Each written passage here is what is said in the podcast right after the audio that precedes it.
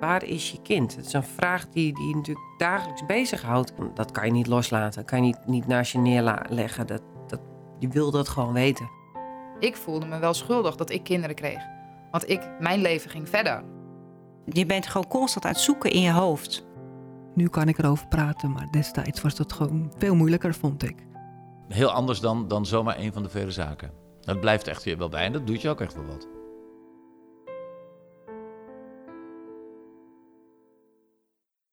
Wij zagen elkaar sowieso één keer in de week. En volgens mij altijd op vrijdag. Ja, altijd eh, eh, met elkaar overslaan, met elkaar trainen. En ja, dat was gewoon uh, wedstrijdjes daarna natuurlijk. Dus dat was altijd wel uh, reuze gezellig.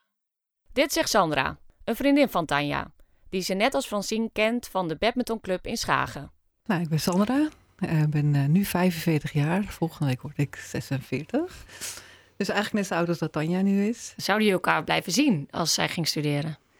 In eerste instantie was dat wel de bedoeling, want uh, ze zou uh, blijven badmintonnen. Dus dan uh, zie je elkaar natuurlijk wekelijks. Of in ieder geval één keer in de zoveel tijd. Zeker als je een thuiswedstrijd had natuurlijk, omdat je dan allemaal gelijk speelt. En ja, daarnaast zou het wel lastig worden natuurlijk, omdat zij natuurlijk in Maastricht zat en ik in Schagen. Dus dan wordt het wel lastig, maar ik denk wel dat je dan telefonisch contact houdt. Maar ja, je weet natuurlijk nooit hoe het zou zijn gelopen. Dat is altijd heel moeilijk om te zeggen nu natuurlijk. Want alles liep anders. Wanneer Tanja voor het laatst is gezien, hoe men in Schagen van deze vermissing hoorde en wat dat met ze deed, hoor je in aflevering 2 van deze podcastserie. Het is de laatste week van augustus 1993. Tanja is aan haar nieuwe avontuur in Maastricht begonnen. Ze heeft haar kamer in Gronsveld ingericht, kennis gemaakt met medestudenten en ontgroening gelopen. Ze is officieel lid van studentenvereniging Circumflex.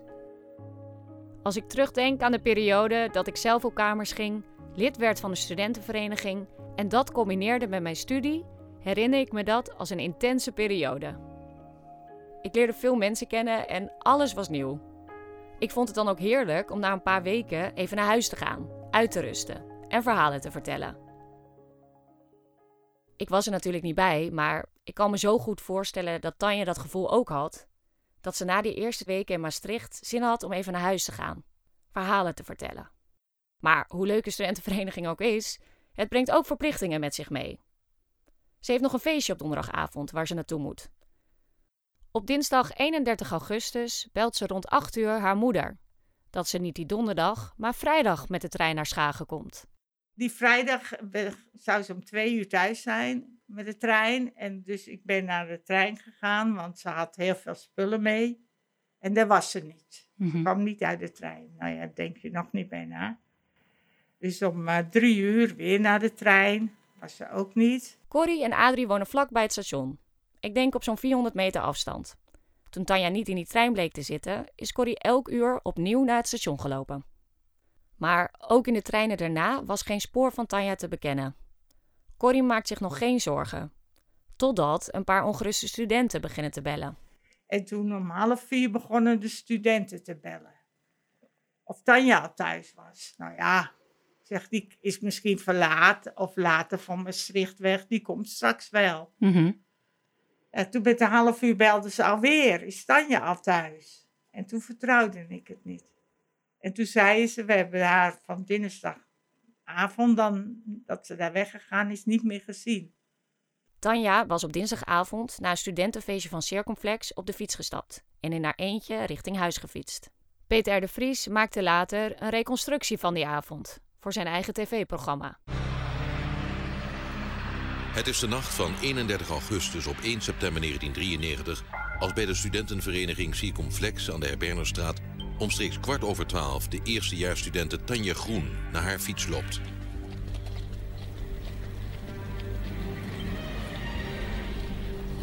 Vanaf daar begint ze een eenzame fietstocht naar haar kamer in het dorpje Gronsveld, dat een paar kilometer buiten Maastricht ligt.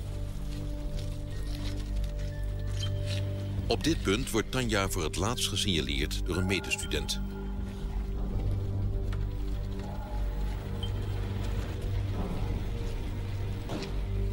daarna ontbreekt elk spoor.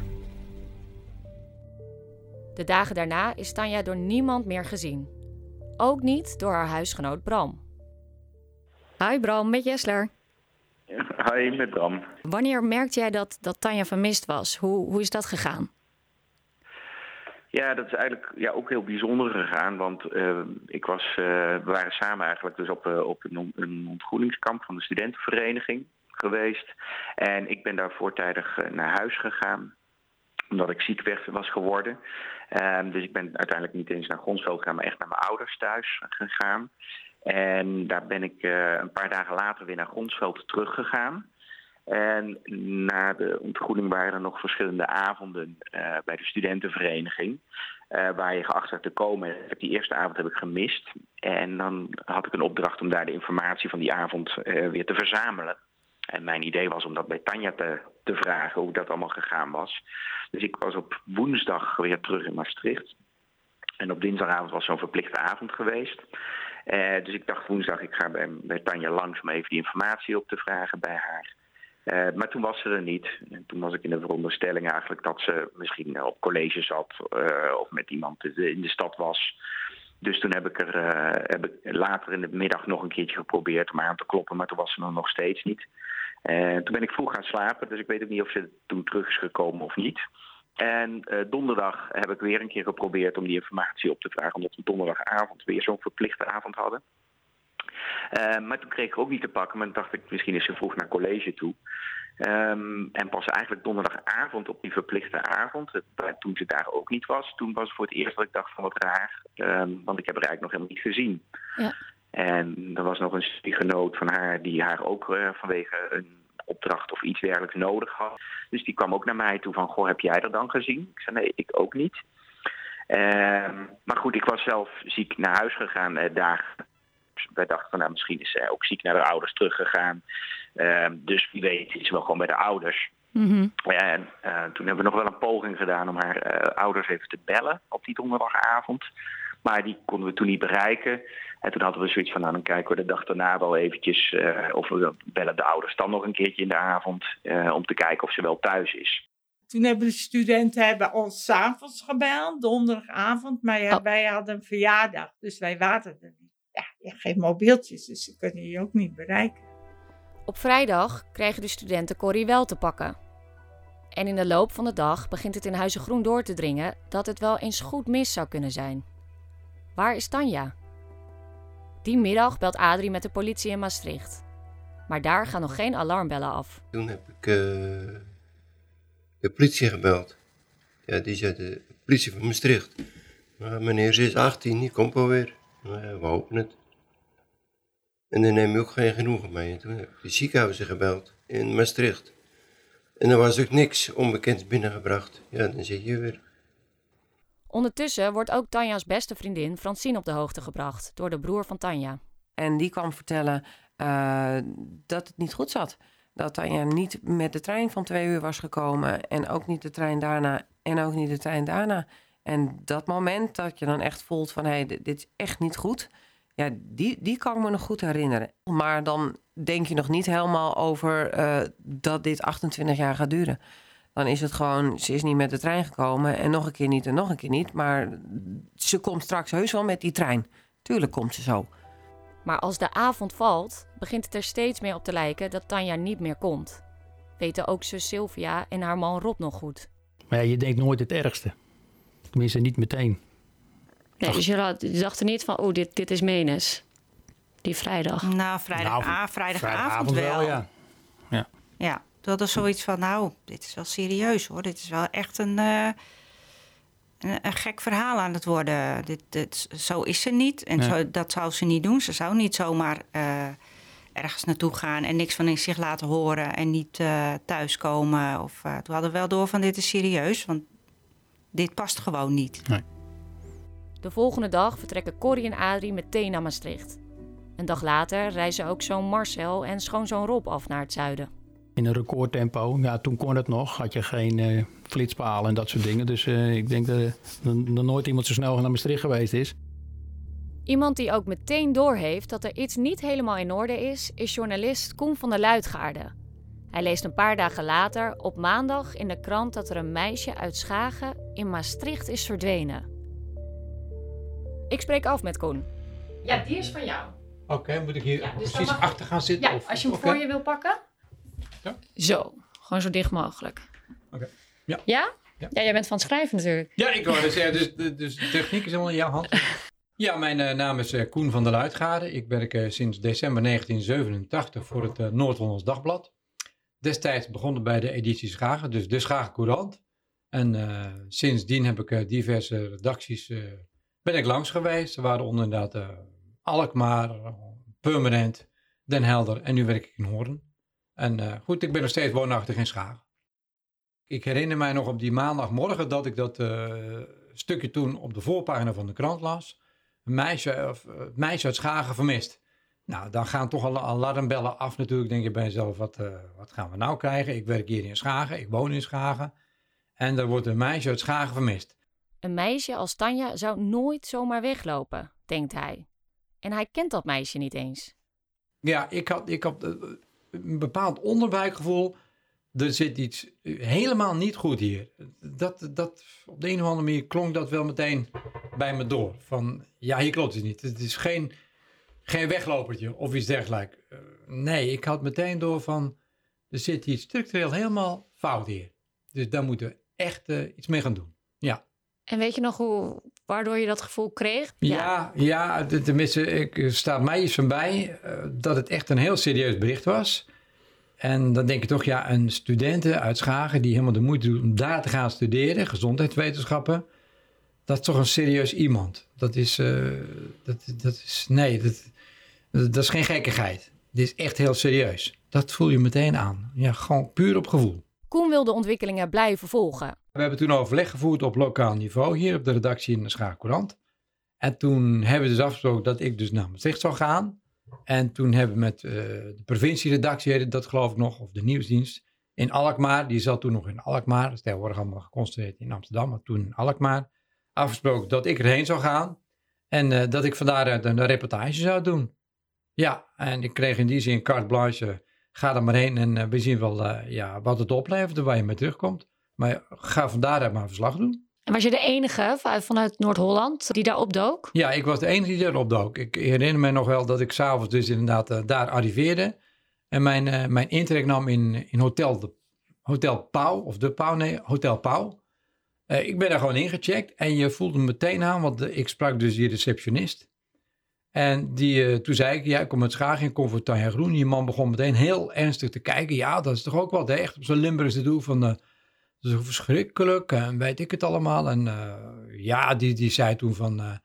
ja, alles is er en je kon dat ook inderdaad ook merken. Ja, dat, nogmaals, je had geen internet, geen, geen WhatsApp, geen e-mail. Dat was, allemaal nog, daar was allemaal nog geen sprake van. Maar je bespeurde toen al een bepaalde ja, sfeer in de stad. Eh, dat iets niet, eh, niet pluis was. Ik, ik herinner mij nog wel, want ja, dat is toch een bekende cliché. Als je het niet weet, dan stap je meteen naar een taxichauffeur. En eh, dat deed ik daar ook volgens mij bij Maastricht Centraal Station. En daar ging, nou, ik hoefde niemand te vertellen wat er eigenlijk los was. Iedereen had meteen in de gaten, de, de, het gonste echt door de stad, Tanja Groen. En ik herinner mij inderdaad nog heel goed dat ik een praatje aanknoopte met een taxichauffeur. Die vertelde, ja, ik heb, ik heb gehoord dat, eh, dat, bij, dat ze bij het spoor gevonden is. Nou ja, de, echt de rillingen liepen meteen over je rug, want het was eh, ja, toch alweer s'avonds. Eh, ja, nogmaals, net begin september werd het al een beetje eerder donker en zo. En er gingen allerlei rare geruchten toen, toen al door de stad heen. Dat je denkt van, wat is er toch in, in godsnaam gebeurd eigenlijk hier? In Maastricht deden dus al op maandag de wildste geruchten de ronde. Maar in Schagen had men het nieuws pas net in de krant gelezen. Een meisje uit Schagen dat helemaal aan de andere kant van het land verdwijnt. Geen spoor. Hoe werd daar in Schagen op gereageerd? Werd de ernst van de vermissing meteen ingezien? Ik vraag het aan de burgemeester uit die tijd, John van der Langeberg. Ik was toen in die periode, was ik net begonnen hier als burgemeester. Ik kwam uit Vlieland vandaan, daar was ik ook burgemeester. Dus voor het eerst hier in de gemeenschap terechtgekomen of had u Ja. hier ook al roots? Nee, ik had geen roots hier. Nee hoor, ik, was, eh, ik had gesolliciteerd vanuit Vlieland naar Schagen en eh, dat, dat eh, slaagde. Dus ik startte toen in, in mei twee- 1993. Dus u kende eigenlijk de familie Groen niet? Nee, ik kende de hele familie niet. Ik kende de, de, de casus ook niet. Ik kende de, de, de verdwijning kende ik ook niet. En daar werd ik eigenlijk pas mee geconfronteerd. Want paar maanden daarna gingen wij eh, op vakantie naar Frankrijk. Ik weet me dat nog wel heel goed herinneren. Ik kwam terug van vakantie en toen las ik in de krant las ik dat er inderdaad eh, sprake was van, van de verdwijning van Tanja Groen. Welke indruk maakte dat op u? Nou, ik, ik las het, maar eh, in, in, zoals dat wel vaker gebeurde, er waren natuurlijk wel vaker verdwijningen. Ik weet me nog te herinneren, er was ongeveer in diezelfde periode was er ook een, een, een jonge vrouw met een baby, uh, Romy heette die vrouw. Dat was ongeveer ook in diezelfde periode. Dus er, er gebeurde wel vaker dit soort dingen. De burgemeester heeft het hier over de zaak van Marion van Buren. Zij en haar baby Romy raakte vermist in de buurt van Bergen. In een volgende aflevering vertel ik je meer over de relatie tussen deze zaak en die van Tanja. En uh, wat in het begin natuurlijk volkomen onduidelijk was, wat er nou precies aan de hand was. Want er, was, er werd op een gegeven moment werd er, uh, zeg maar, uh, na die zomerperiode een onderzoek gestart. Dat zat natuurlijk voornamelijk in Limburg, want daar, daar, daar woonde Tanja. En, en ik heb toen, ik weet me nog goed herinneren, ik heb toen ook in die periode, toen ik terugkwam van vakantie, toen heb ik uh, contact opgenomen met de politie. Ik zeg, hoe moet ik hier nou mee omgaan? En uh, het advies was toen ook van de politie van, neem nog maar even afstand. Want er staan op dit moment voldoende mensen om de familie Groen heen, om de, om de ouders van Tanja Groen, met name vanuit zeg maar, de familie, maar ook vanuit de geloofsgemeenschap waar ze aan verbonden waren. Dus ik heb toen in het begin ook doelbewust heb ik afstand, even afstand genomen, om daar niet een soort van overkill te plegen. Niemand kon op dat moment vermoeden dat er nooit meer iets van Tanja vernomen zou worden. De politie niet, de burgemeester niet en al helemaal Tanja's jongere buurmeisje Suzanne niet. Ik was 15 en um, ik, weet niet, ik weet niet heel goed of ik het al eerder heb gehoord, maar de herinnering die ik heb is dat wij de krant opensloegen, dat mijn moeder vertelde van Suus, Tanja is vermist. En um, maar er was, ik woonde in Westerland en uh, Wieringen, zeg maar. Daar heb je een groot feest, de Flora. En dat is elk jaar echt een groot spektakel. En dan mocht ik toen, ging ik daarheen. Um, dus dat, en dat was maandag. En dat stond voor mijn gevoel op maandag in de krant. Maar, um, en dat was echt de dag, zeg maar. Dus ik zou, ik heb dat ge gehoord. En toen was ik nou ja, helemaal van slag. Maar je bent ook 15. Dus um, ik ben naar mijn beste vriendin uh, gegaan. En ik zeg, Tanja is vermist. En Tanja is mijn buurmeisje van vroeger. En oh, oh jee, ja, dat is erg. Maar ja, uh, wat doe jij aan? Weet je wel? En dat, dat, ik vond dat wel echt heel erg. En ik weet, oh, ik hoop niet dat ik mijn vriendin beledig, zeg maar. Maar ik weet dat ik dat altijd wel heel verdrietig heeft, heb ervaren. Dat we, dat we eigenlijk te jong waren om echt dat verdriet samen te delen. In Schagen begint de machteloosheid toe te slaan. Had ik daar zelf niet naartoe moeten gaan, had ik mee moeten zoeken. Maar aan de andere kant ook een beetje zo van ja, waar, waar had ik moeten beginnen? Maar in Maastricht is er inmiddels volop actie.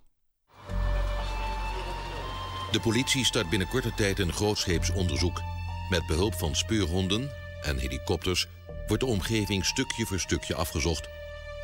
De studenten helpen mee en plakken overal in de omgeving opsporingsposters op. Ondertussen doet Koen verslag van wat er allemaal gebeurt in Maastricht. Hij knoopt een lijntje aan met de lokale journalist van de Limburger. Overdag trok ik me met hem op en ik maakte mijn reportages ook uh, op de redactie van uh, de Limburger. En ja, uh, nu praten we over dingen doormailen, appen, et cetera. Maar dat was toen nog niet aan de orde. Je kan je je voorstellen. maar volgens mij ging het dan met de fax of zo. Ik, ja, ik, ik denk dat het op de fax ging. De, ik denk dat we met tekstverwerkers werkten. Ja, het lijkt wel uit de stenen tijdperk. En dat werd dan geprint en dan gooide ik het via de print over de fax. En dan kwam het in Alkmaar terecht op de provincieredactie. En daar gingen ze mee aan de slag. Om het inderdaad in de krant af te drukken. Ja, want ja, mailen was nog niet aan de orde. Dat bestond nog niet. Zo voelt het een beetje eigenlijk alsof je aan de andere kant van de wereld zat. Ja, inderdaad, ja. Ik bedoel, je stuurt nou een appje naar elke uithoek van de wereld. Maar toen had je echt het gevoel van... God, die arme meid is helemaal in Maastricht gaan studeren. En er wordt op dit mentaal nog teken van vernomen. Dat was best wel een enge gedachte. Ja, toen was, ja, Maastricht was eigenlijk nog ver. Hoe gek het uh, eigenlijk ook klinkt. Ik bedoel, uh, tegenwoordig is dat niet meer zo natuurlijk. Maar toen, ja, toen klonk het nog verder dan, dan tegenwoordig, ja. Iedereen helpt mee. Koen doet zijn taak als journalist En Adrie fietst samen met Bram de routes die Tanja mogelijk gefietst heeft.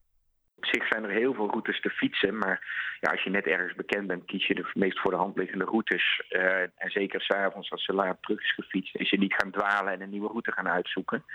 Uh, dus er waren eigenlijk ja, twee routes die we wel eens gefietst hadden. Op basis van de info van Bram houdt de politie twee routes voor mogelijk.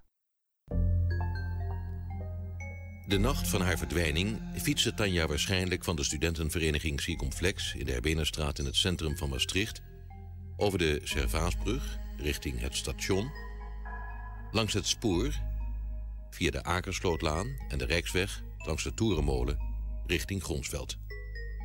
Volgens de politie heeft ze waarschijnlijk deze route genomen. Maar er was ook nog een tweede route over de Kennedybrug langs de wijk Randwijk, die Tanja vaak nam.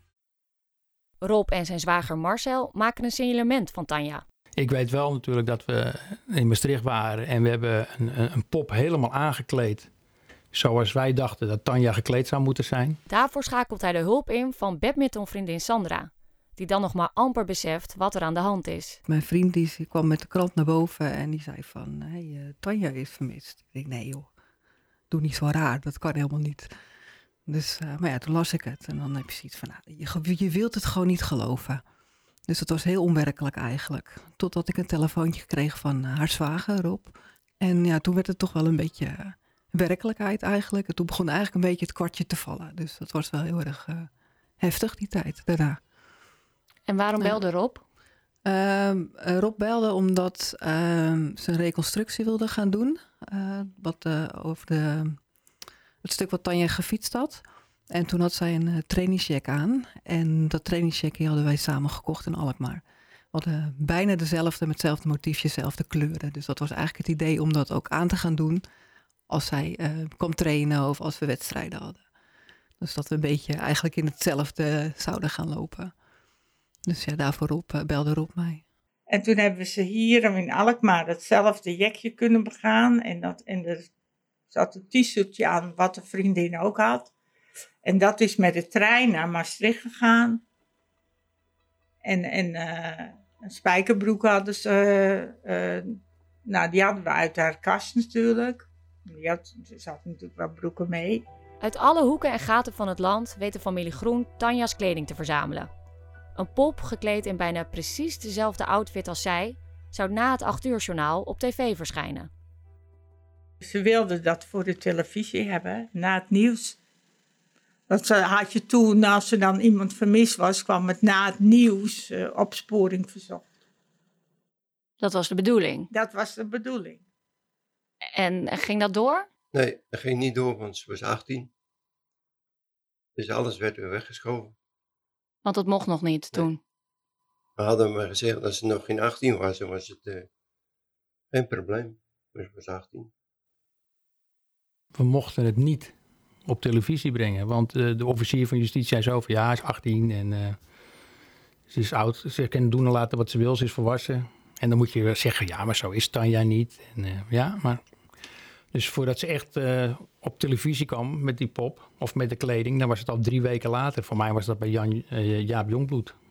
Dus ja, en kijk zelf maar eens als je drie weken terug, als je ging stappen, wie je dan ontmoet hebt, nou, dat weet je ook niet meer. Dus dat, dus dat was eigenlijk te laat? Ja, het was eigenlijk uh, verloren tijd. Maar ja, daar kunnen we nu niks meer aan doen. Maar dat is het, ja.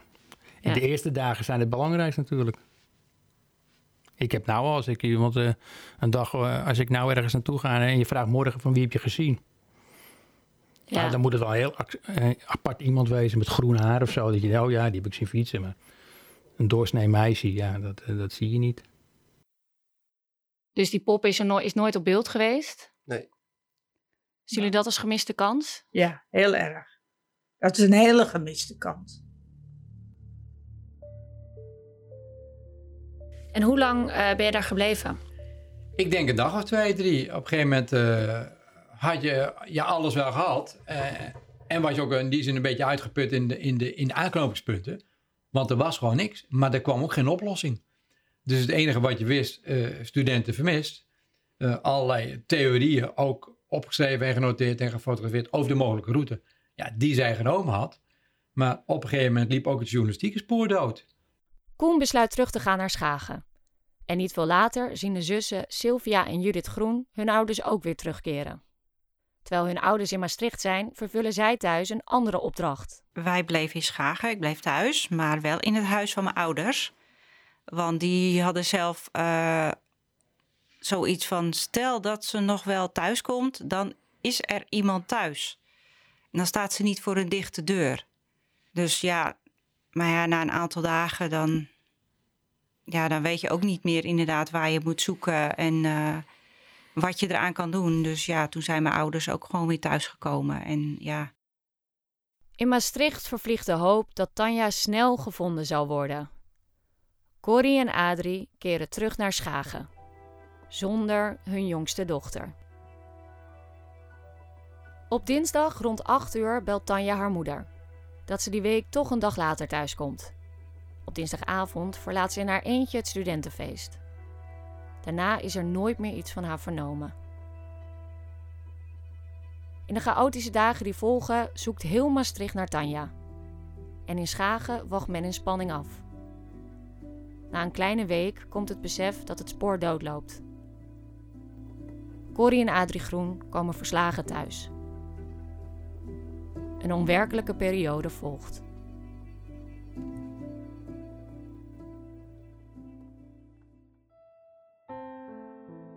In de volgende aflevering van deze podcast. Ja, als je je dochter verliest of, of vermist raakt, dat, ja, dat wordt nooit meer hetzelfde natuurlijk. Nog heel lang hebben we een hoop gehad van ze komt ergens nog eens tevoorschijn. Ja. Ik was al niet zo stoer uh, in het donker. Maar door de vermissing van Tanja extra. Extra bang en eigenlijk bijna niet meer over straat durven alleen. Je kwam echt met een, met een zakdoek met een, met een stukje bot uh, erin. Met de bewering van, nou, ik heb het vermoeden vanwege de plek waar hij gevonden had, geloof ik dat dat wel eens van Tanja zou kunnen zijn. Dit is een podcast van mij, Jesler Bos, en is gemaakt voor Noordkop Centraal. Mijn dank is groot aan Ed van Oorle, Bart Slim en Arthur Verberne, de mannen van Noordkop Centraal en NH Media. Maar ik dank vooral alle mensen die hun verhaal over Tanja aan mij hebben toevertrouwd.